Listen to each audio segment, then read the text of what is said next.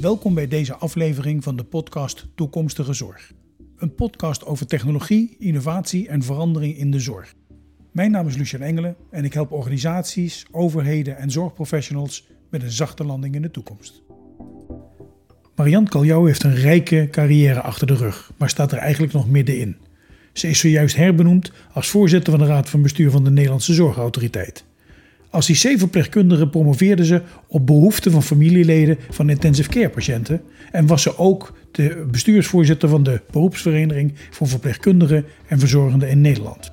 Op verzoek van minister Schippers schreef ze een rapport naar nieuwe zorg en zorgberoepen, de contouren daarvan. Naast dit alles, of eigenlijk bij dit alles moet ik zeggen, kende ik Marjan als een uiterst gedreven vakvrouw die eerlijke zorg in haar vaandel heeft staan.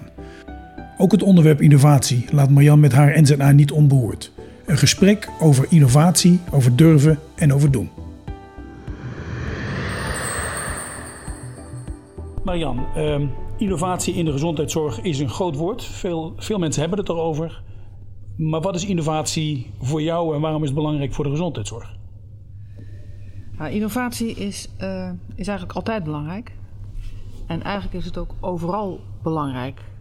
Maar natuurlijk ook vooral voor de zorg. En ik vind het, ik vind het belangrijk omdat innovatie betekent voor mij vernieuwen en veranderen. Uh, dus draai het dus om. Als je niet vernieuwt en niet verandert, dan blijft het dus altijd zoals het was. Dat kunnen we ons niet permitteren. De wereld verandert heel snel. De zorg verandert ook heel snel. En als je daar niet op anticipeert, dan uh, ben je op uh, termijn niet meer in staat om die zorg te leveren die mensen nodig hebben. En waarom niet? Um, wat je nu ziet is een enorme toename van de vraag aan de ene kant. Dat heeft te maken met bijvoorbeeld dat mensen uh, langer leven en ook dat mensen uh, uh, veel langer gezond blijven, uh, ouder worden, maar op een gegeven moment natuurlijk ook kwetsbaar worden en zorg nodig hebben. Dus als die groei toeneemt, dan moet je wel nadenken, kan ik aan die groei voldoen? Is er dan voldoende aan te bieden? Uh, nu gaat dat nog uh, goed, alhoewel je nu ook ziet dat de arbeidsmarkt ook in de zorg, dus overigens in alle sectoren zo, in de problemen komt. Dus de vraag is, hebben we zometeen voldoende mensen om te doen wat nodig is? Uh, maar de vraag is nog veel interessanter. Heb je nou straks alleen maar, heb je echt uitsluitend mensen nodig om te doen wat nodig is? Nou, ik denk het niet. Ik denk dat we echt heel hard moeten nadenken, doen we ook. Um, over de vraag van hoe kunnen we het het beste organiseren. Dat is één kant. En de andere kant, hoe kunnen we het ook het beste fixen. Bijvoorbeeld door zorg op, af, op afstand uh, te ja. realiseren. Of door zorg uh, in beeld ja. te brengen. Of door mensen uh, te laten participeren. Te betrekken bij de besluitvorming. Doe ik het nou wel of doe ik het nou niet? En wat levert het op? Uh, nou ja, zo kan ik ja. maar wel even doorgaan. Je, je zegt, daar denken we over na. We in dit kader is de N Z A. We is in dit kader de Nederlandse Zorgautoriteit, ja. ja. Niet iedereen zal weten wat, wat de N Z A doet. Nee. Uh, als ik het even puur even focus op het stukje innovatie. Wat ja. is de rol van de Nederlandse Zorgautoriteit in innovatie? Nou, daar kan ik heel kort over zijn. Uh, de rol van de N Z A is, is, is zorgen dat het mogelijk is. En zorgen dat het mogelijk wordt. Uh, en dat is best ingewikkeld, want de Nederlandse Zorgautoriteit is ervoor om, uh, om tarieven vast te stellen. Hè? Dus, dus, dus de bekostiging in het land te regelen. Met al, wat, wat, gaat er, wat gaat er niet goed als er geen N Z A zou zijn? Dan even voor de mensen die niet weten hoe je met tarieven om moet gaan. Nou, dan, dan, dan weet niemand meer wat iets kost. Dan blijven we doen wat we altijd al deden. Um, dan zou ik geen idee hebben hoe je de prikkels zou moeten organiseren uh, om het goede te doen en het, uh, en, en, en, en, het, en het niet goede te laten. Uh, dus je hebt een N Z A nodig om de gezondheidszorg in dit land te reguleren. Maar je hebt hem ook gewoon nodig als je weet wat het kost. We geven in dit land nu ongeveer zo'n tachtig miljard uit per jaar. En dat groeit hard aan, aan de gezondheidszorg. Dat wordt opgebracht door mensen die in dit land wonen. Nou, als we niks doen, dan stijgen die kosten tot zo'n honderdvierenzeventig miljard, zegt het R I V M in tweeduizend veertig. Meer dan dubbel dus. Dus meer dan het dubbele. Dat betekent dat uh, onze kinderen en onze kleinkinderen straks uh, pre- een premie moeten betalen die een, een, een aantal keren hoger is dan dat we dat nu doen. Um, dus het wordt en onbetaalbaar. Uh, het wordt dus ook minder toegankelijk. Hè? Dan komt ook de solidariteit ja. onder druk te staan. Je krijgt een groep mensen die het dan gewoon zelf kan gaan betalen. En een groep mensen die, dat, die veel groter is die dat niet kan. Dat is onwenselijk. Dus je hebt de N Z A nodig om, zoals wij dat noemen, eigenlijk gewoon als een soort marktmeester. Net zoals op de markt. Te, reg- te regelen, te reguleren ja. noemen wij. Dat is zo, zeg maar, een, regel, een regelmeester. Ja. Met spelregels. En daar moet iedereen zich aan houden. Met maar één doel. zorgen dat iedereen de zorg krijgt die die nodig heeft als dat nodig is. En dat dat betaalbaar blijft. Um, je zegt net heel even he, werkers in de zorg. We weten natuurlijk allemaal over de grote tekorten als het gaat over bijvoorbeeld verpleegkundigen. Ja. Als het gaat over artsen. Um, maar wat mij altijd uh, bezighoudt is dat er nog zoveel andere mensen zijn die in de gezondheidszorg werken die we niet zien. Hè? Ja. We zijn hier vandaag bij jullie op kantoor uh, in N Z A. Uh, hoeveel, hoeveel mensen werken hier überhaupt? Hier werken zo'n kleine vijfhonderd uh, mensen. En wat voor, wat voor type mensen zijn dat? Ja, dat wat, wat voor beroepen heb je hier? Die, die je natuurlijk dus ook op dagbasis ook zullen vinden en ook ja, ervaren dat ja, ze ja. in de zorg werken. Ja, ja, ja. ja maar, dat doen ze ook. Hè. Ja. Wat leuk is uh, om te weten is dat veertig procent van, uh, van mijn collega's is onder de vijfendertig jaar. En zestig procent is onder de vijfenveertig jaar. Hier werken dus hele jonge, ja. gedreven mensen. Dat zijn juristen, dat zijn analisten, dat zijn economen, dat zijn econometristen. Maar dat zijn ook uh, gezondheidswetenschappers. Uh, het zijn allemaal mensen uh, die iedere dag nadenken over de vraag: hoe houden we de zorg toegankelijk voor iedereen in Nederland? En hoe houden we zorg betaalbaar? En uiteindelijk hè, doen wij hier vrij veel uh, kostenonderzoeken en stellen we tarieven vast. Dus de vraag, wat mag het kosten? Uh, maar we houden ook toezicht uh, op zowel zorgverzekeraars als op zorgaanbieders. Om te kijken of ze zich ook aan de spelregels houden. Dus niet te veel geld vragen. En ook uh, niet te weinig. Ja, maar het moet ook wel uh, het moet goede kwaliteit zijn. Het moet goede kwaliteit niet zijn. Niet zozeer dat je dus uh, voor een, echt voor een dubbeltje op de eerste rang zit, zeg nee, maar. Nee, dat hoeft ook helemaal niet. Maar het moet ook niet over de top zijn. Nee, het mag is, nee, het moet ook dus niet over de top zijn. Dus in die zin is dat die marktmeesterrol waar je het ja, over hebt. Ja, ja, ja. ja en, en, en ook marktmeester betekent ook dat je moet zorgen dat mensen ook kunnen kiezen. He, dat, je, dat mensen ja. goed geïnformeerd zijn, dat ze kunnen kiezen. Dat hoeft, sommige dingen hoeven niet op de hoek van iedere straat aange, a, eh, aangeboden te worden. Maar hele basiszaken, die moet je natuurlijk wel in de buurt hebben. Dat is ja. belangrijk. Ja. Als je zo'n tarieven vaststelt, hè, wat je dan zegt, en ja. dus nou even naar innovatie gaat. Ja. Wat hebben jullie dan nodig om dat goed te kunnen doen? Uh, wat wij nodig hebben om het goed te kunnen jullie doen. Jullie zijn zelf in positie daarvoor, dus dat, dat, dat is geregeld, neem ik dus maar aan. Hè? Ja, dat is geregeld. Dat is wettelijke basis voor. Ja. Maar om dat stukje van het werk goed te kunnen doen, als er een innovatie komt, er komt een... Nou, je had het net even over zorg op afstand. Laten ja. we gewoon even een voorbeeld nemen dat je in plaats van een patiënt naar de kliniek, naar de kliniek laat komen, zegt ja. van oké, okay, dan gaan we dat thuis doen. Wat, wat zijn, wat is informatie, wat is kennis, wat is netwerk, wat jullie nodig hebben om daar op een verstandige manier mee om te kunnen gaan en uiteindelijk gewoon tarieven vast te kunnen gaan stellen. Ja. Of te creëren zo. Nou, wat we nodig hebben is in eerste, is in eerste plaats uh, contact met degene die zo'n innovatie heeft bedacht en gemaakt. Dat doen we ook. Daar gaan we mee in gesprek van wat levert dat nou op? En wat is het voordeel ervan? En levert dat ook inderdaad het resultaat op waar mensen, de patiënt zelf, want daar gaat het natuurlijk om, uh, tevreden over is. Hè? Dat het bijdraagt aan het functioneren van mensen. Dat is onderzoek. Doen jullie dat, dat onderzoek dan? Uh, wij doen niet het onderzoek om te kijken of het bijdraagt. We, gaan, uh, we werken intensief samen, we noemen dat de publieke driehoek, met het Zorginstituut Nederland. Mm-hmm. Die gaan kijken uh, uh, he, of, het, of het past uh, in het verzekerde pakket. He, of het ja, inderdaad ertoe doet en of het bijdraagt. Maar dan hebben we ook nog de inspectie voor gezondheidszorg en jeugd. En die gaan kijken naar of het voldoet aan de kwaliteit. Uh, en we hebben natuurlijk de beroepsgroep zelf die ervoor gaat staan of ze iets hebben gemaakt waarvan ze zeggen van nou, dat draagt echt bij. Een prachtig voorbeeld is, nou ja, dat voorbeeld dat ken je zelf nog wel beter dan ik, is ParkinsonNet in Nijmegen. Dat wordt natuurlijk ontwikkeld en ontworpen door de professionals zelf. Die gaan in gesprek met een zorgverzekeraar van nou, dan willen we gewoon dat je dat inkoopt. Want mensen zijn beter af en die zijn ook aantoonbaar beter af. Ik heb het zelf gezien. Wij willen dan zorgen dat dat in de bekostiging en in de regulering zeg maar structureel vorm krijgt. De I G J zal dan moeten kijken, voldoet het aan de kwaliteitseisen? En het moet gewoon in het verzekerde pakket en dat doet het Zorginstituut. Dus als wij dat spel met z'n drieën goed spelen, dan is de burger hier de winnaar. En was de burger in dit verhaal, of slash de patiënt? Ik hoor je de I G J vertellen, ik hoor je het Zorginstituut vertellen, ik hoor je de rol ook van de N Z A, de rol van de patiënt in deze? Ja, die zit daar, die zit daar ver voor. Uh, want die is natuurlijk al betrokken op het moment dat professionals ja, met okay, patiënten gaan nadenken ja. over Uh, of, de, of, of het werkt. En uh, ja, zij, zij, zij, zij vinken dat als het ware af. Voldoende of onvoldoende. Ja, ja, ja. He, hier is echt die patiënt in de lead. Ja. Ik heb je ooit in de voorbeelden rondom Amsterdam-Noord en het stukje rondom de zorg horen praten over een auto. Wat heeft nou een auto met Amsterdam-Noord en met de zorg te maken? Nou, met Amsterdam-Noord in dit geval niet zo heel veel, maar wel met Den Haag. Wel oh. met Den Haag. In Den Haag, toen was ik hier nog niet... Ik was nog niet zo lang voorzitter van de N Z A. Ik denk dat het in mijn eerste half jaar zo uh, gebeurd is. Um, in, in, in Den Haag uh, woonde toen een vrouw, misschien woont ze er nog wel. Um, die leefde van een uh, bijstandsuitkering en die, heeft, en die had twee autistische kinderen. En die kinderen die bracht ze iedere dag met haar eigen oudertje, heel oud krakkemikkig dingetje, bracht ze die kinderen naar een uh, opvang.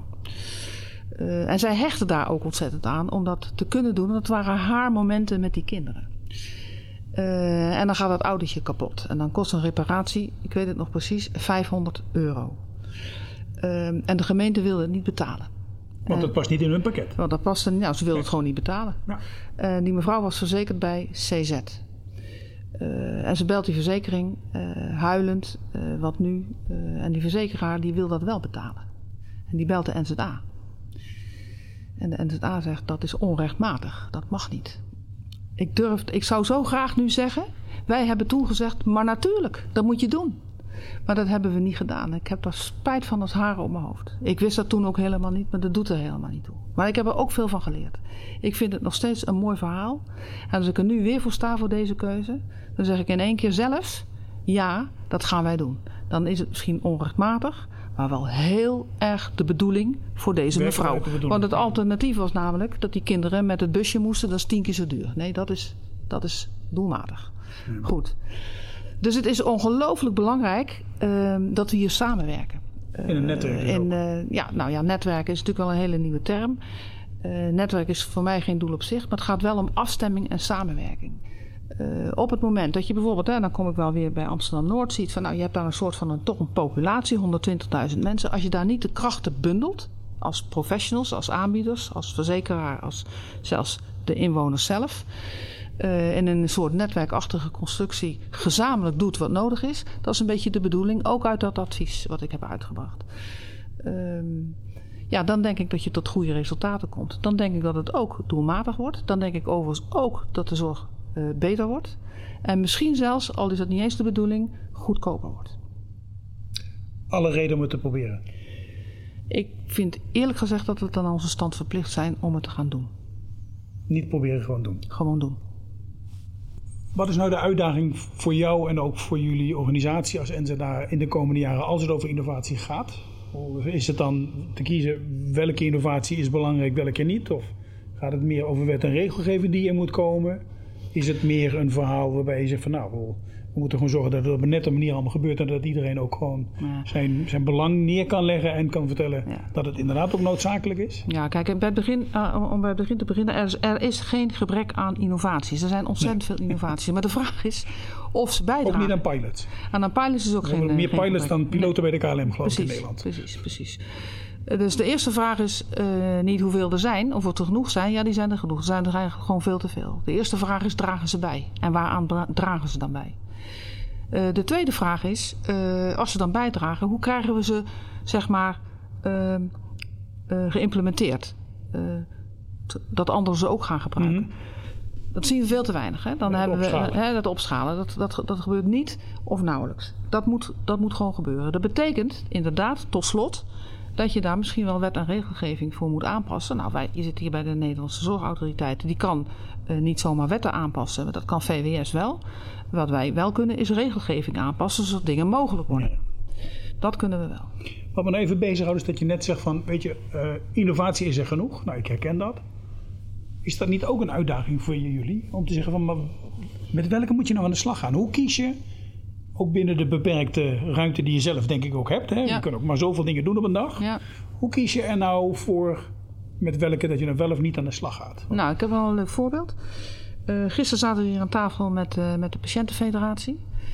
En die vroegen ons te spreken. En dat doen we dan altijd uh, onmiddellijk over uh, keuzehulp. Keuzehulp is een digitale po- toepassing voor uh, mensen...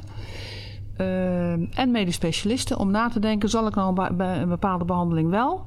of niet uitvoeren of laten uitvoeren. En met zo'n keuzehulp... Uh, waarvan zo'n patiëntenfederatie dan echt heeft gekeken... nou, dat ding dat deugt. En dat leidt patiënten tot een bevredigend goed antwoord. Het leidt overigens ook uh, heel regelmatig... tot de keuze om niet over te gaan tot behandeling.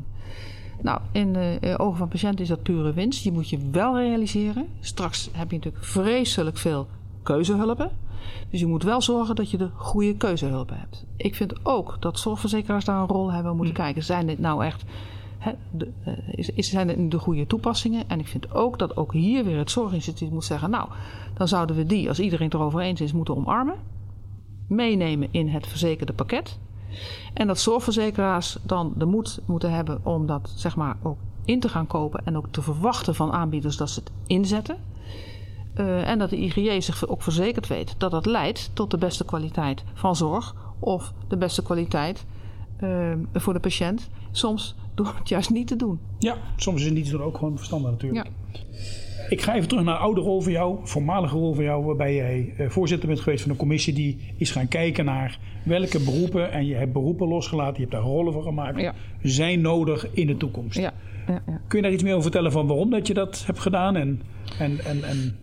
Ja, de toenmalige minister van Volksgezondheid, Edith Schippers... die stelde mij de vraag om, uh, om, uh, om een advies uit te brengen... over de toekomst van de zorgberoepen. Zo werd het eerst geformuleerd. Ik heb ervan gemaakt de toekomst van de zorg. Oprekken is ook een vak. En ik heb toen een commissie mogen voorzitten... vanuit het Zorginstituut Nederland. En het advies uh, wat we toen uit hebben gebracht... dat, uh, dat heet naar nieuwe zorg en zorgberoepen... Um, en daar hebben we eigenlijk een, een, een opgeroepen tot een maatschappelijke discussie. Maar we, we hebben wel een, een, een flinke voorzet gedaan. En wat we gedaan hebben, we hebben eigenlijk gekeken in Nederland. We hebben gesproken met iedereen. Vooral ook met burgers. Uh, in uh, een aantal broedplaatsen, zoals ze het toen noemden. Bijvoorbeeld Friesland, maar ook Amsterdam en Rotterdam en later ook Limburg. En daar hebben we de vraag gesteld. Ik heb bijvoorbeeld een aantal keer in de Abe Lenstra Stadion in, in, in Leeuwarden gestaan.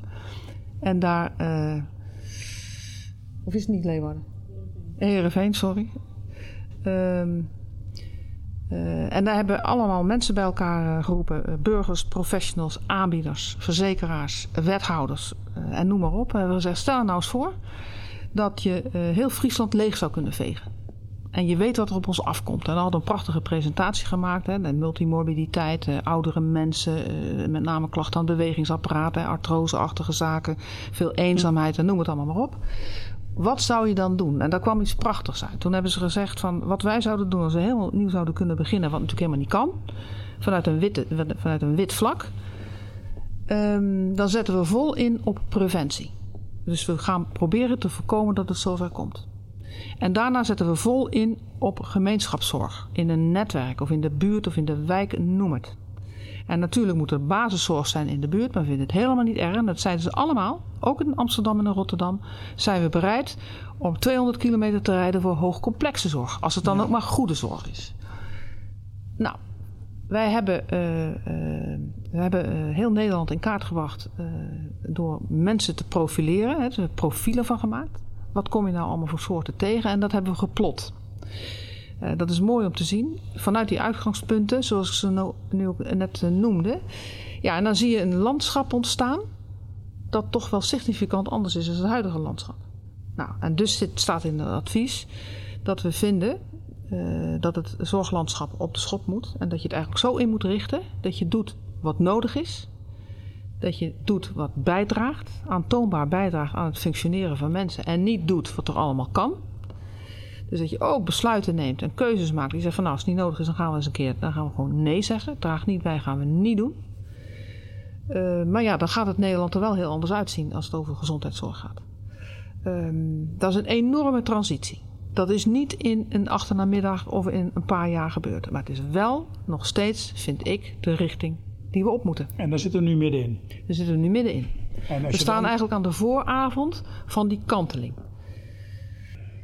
Als je nu terugkijkt naar wat je toen gedaan hebt, dat is inmiddels een paar jaar geleden. Ja, en, wat je nu, en wat je nu ziet gebeuren en ook hier weer op het gebied van innovatie. Ja. Wat had je anders gedaan? Had je iets anders gedaan? Had je iets anders opgeschreven? Had je een ander beeld neergelegd? Als je terug zou gaan en je zou in de tekst verwerken, nou even een paar dingen nu aan kunnen passen. We zitten in de tijdmachine nou in één keer. Dat is ook innovatie. Komt er iets anders uit of zeg je... nee, het klopt nog vrij aardig? Ik vind dat het vrij aardig klopt. Uh, we noemen het nu de juiste zorg op de juiste plaats. Ja. Uh, en dat is mooi en dat is goed. En je ziet nu ook dat in heel Nederland uh, hierover nagedacht wordt van ja, wat is dat dan precies en hoe gaan we dat dan doen? Dat gaat erg langzaam, zeg ik ook gelijk bij, moet eigenlijk veel sneller. Uh, maar soms gaat het ook niet sneller dan dat het gaat. Maar het zijn wel de goede onderwerpen, het is ook de goede richting. Dus ik ben daar uitermate uh, optimistisch over gestemd. Uh, en eigenlijk moet het eerste schaap nu over de dam. Er staan een hele hoop schapen klaar. Er zijn ook een hele hoop dammen, geloof ik, toch? En er zijn een hele hoop dammen. We hebben al wat silo's gemaakt dat dat gaat. Het eerste schaap moet er ook nog over, maar ze staan er wel dichtbij. Ja, ja. Echt waar. Ja. En, en hoe draagt innovatie daaraan bij? Zijn het dan kleine stapjes die je moet zetten om inderdaad te zeggen tegen die schapen van kom maar, het is veilig? Ja. Of is het meer zo van je moet het gewoon aan kunnen tonen? Ja. Of, nou, we zijn, we zijn echt... We zijn achter... Kijk, zonder innovatie gaat dit helemaal niet lukken. Als je niet anders uh, gaat denken uh, en wat verder vooruit gaat denken... Uh, om een ander perspectief te durven zien, mm-hmm. dan gaat het helemaal niet lukken. Maar ik heb goede hoop. Kijk, in Amsterdam-Noord zijn we nu zover dat we de krachten gebundeld hebben. Alle aanbieders, uh, zorgverzekeraar zit aan tafel. Zilveren Kruis is dat. Uh, wij zitten zelf aan tafel. Maar ook de, uh, de gemeente Amsterdam zit aan tafel. Zelfs het onderwijs. Whole system in the room. Ja, de whole system in the room. Ja. Um, en ik denk uh, dat we daar gaan proberen... Ik d- dat zou wel eens het eerste schaap kunnen zijn. En dat we daar gaan proberen om de eerste stappen te gaan zetten. Dat is moeilijk. Maar ik denk dat als we eenmaal begonnen zijn... en we kunnen laten zien... Uh, dat uh, de zorg die daar nodig is... in Amsterdam-Noord... wat best een ingewikkelde uh, stadsdeel ja, is. Hè? honderdtwintigduizend mensen. Daar, zitten, daar wonen echt kwetsbare gezinnen... waarvan je heel graag wil... dat die mee kunnen blijven doen. Die hebben hulp nodig... En soms is dat W M O-zorg en soms is dat langdurige zorg en soms is dat curatieve zorg. Nou, kijk nou gewoon naar het palet wat daar nodig is en ga met z'n allen organiseren hoe je dat het beste aan kunt bieden. En stop met datgene aan te bieden wat niet nodig is. Nou, dat wordt een heel avontuur daar. Dat wordt een heel avontuur en dat is een tour de force. En toch geloof jij daar nog steeds in? Ik geloof er honderd procent in. Waarom doe jij dit? Als mens, maar ja, we kennen elkaar al heel veel jaren. En ik, ik weet dat dat, dat dat vanuit passie komt, maar... Ja. Wat drijft jou om dit te blijven doen in verschillende rollen? Eerst ja, als, ja, of niet eerst, je bent ja. voorzitter van de V N V N ja. geweest. Je hebt die commissie geleid waar we net over hadden. Ja. Je zit dat nu vanuit de N Z A te doen, net opnieuw herbenoemd. Ja. Wat drijft jou om dit te doen? Wat, ja. wat, dit is niet makkelijk. Je krijgt op dagbasis, krijg je, hè, dat geldt voor veel innovatoren ook, krijg je allerlei dingen voor de voeten gegooid waarom het niet zou moeten. Mm-hmm. En toch sta je iedere ochtend op en kijk in de spiegel en denk ik ga er weer voor vandaag.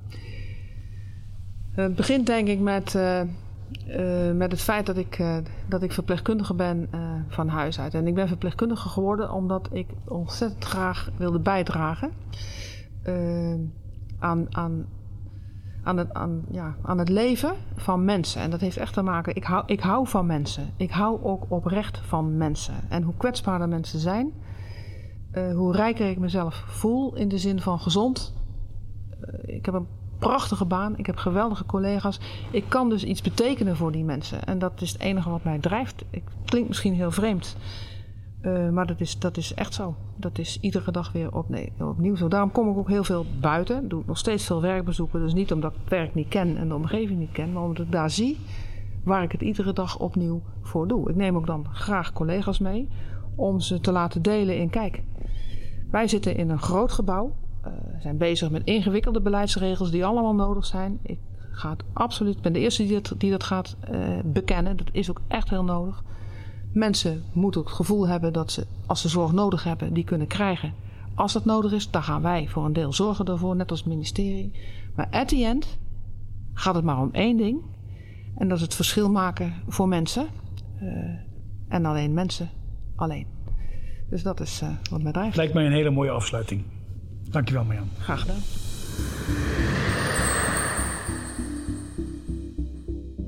U luisterde zojuist naar een aflevering in de podcastserie Toekomstige Zorg. Mocht deze naar meer smaken, kunt u zich uiteraard abonneren in uw eigen podcast-app... om te zorgen dat u toekomstige afleveringen automatisch aangeboden krijgt. Mijn naam is Lucien Engelen en ik blijf ongeduldig.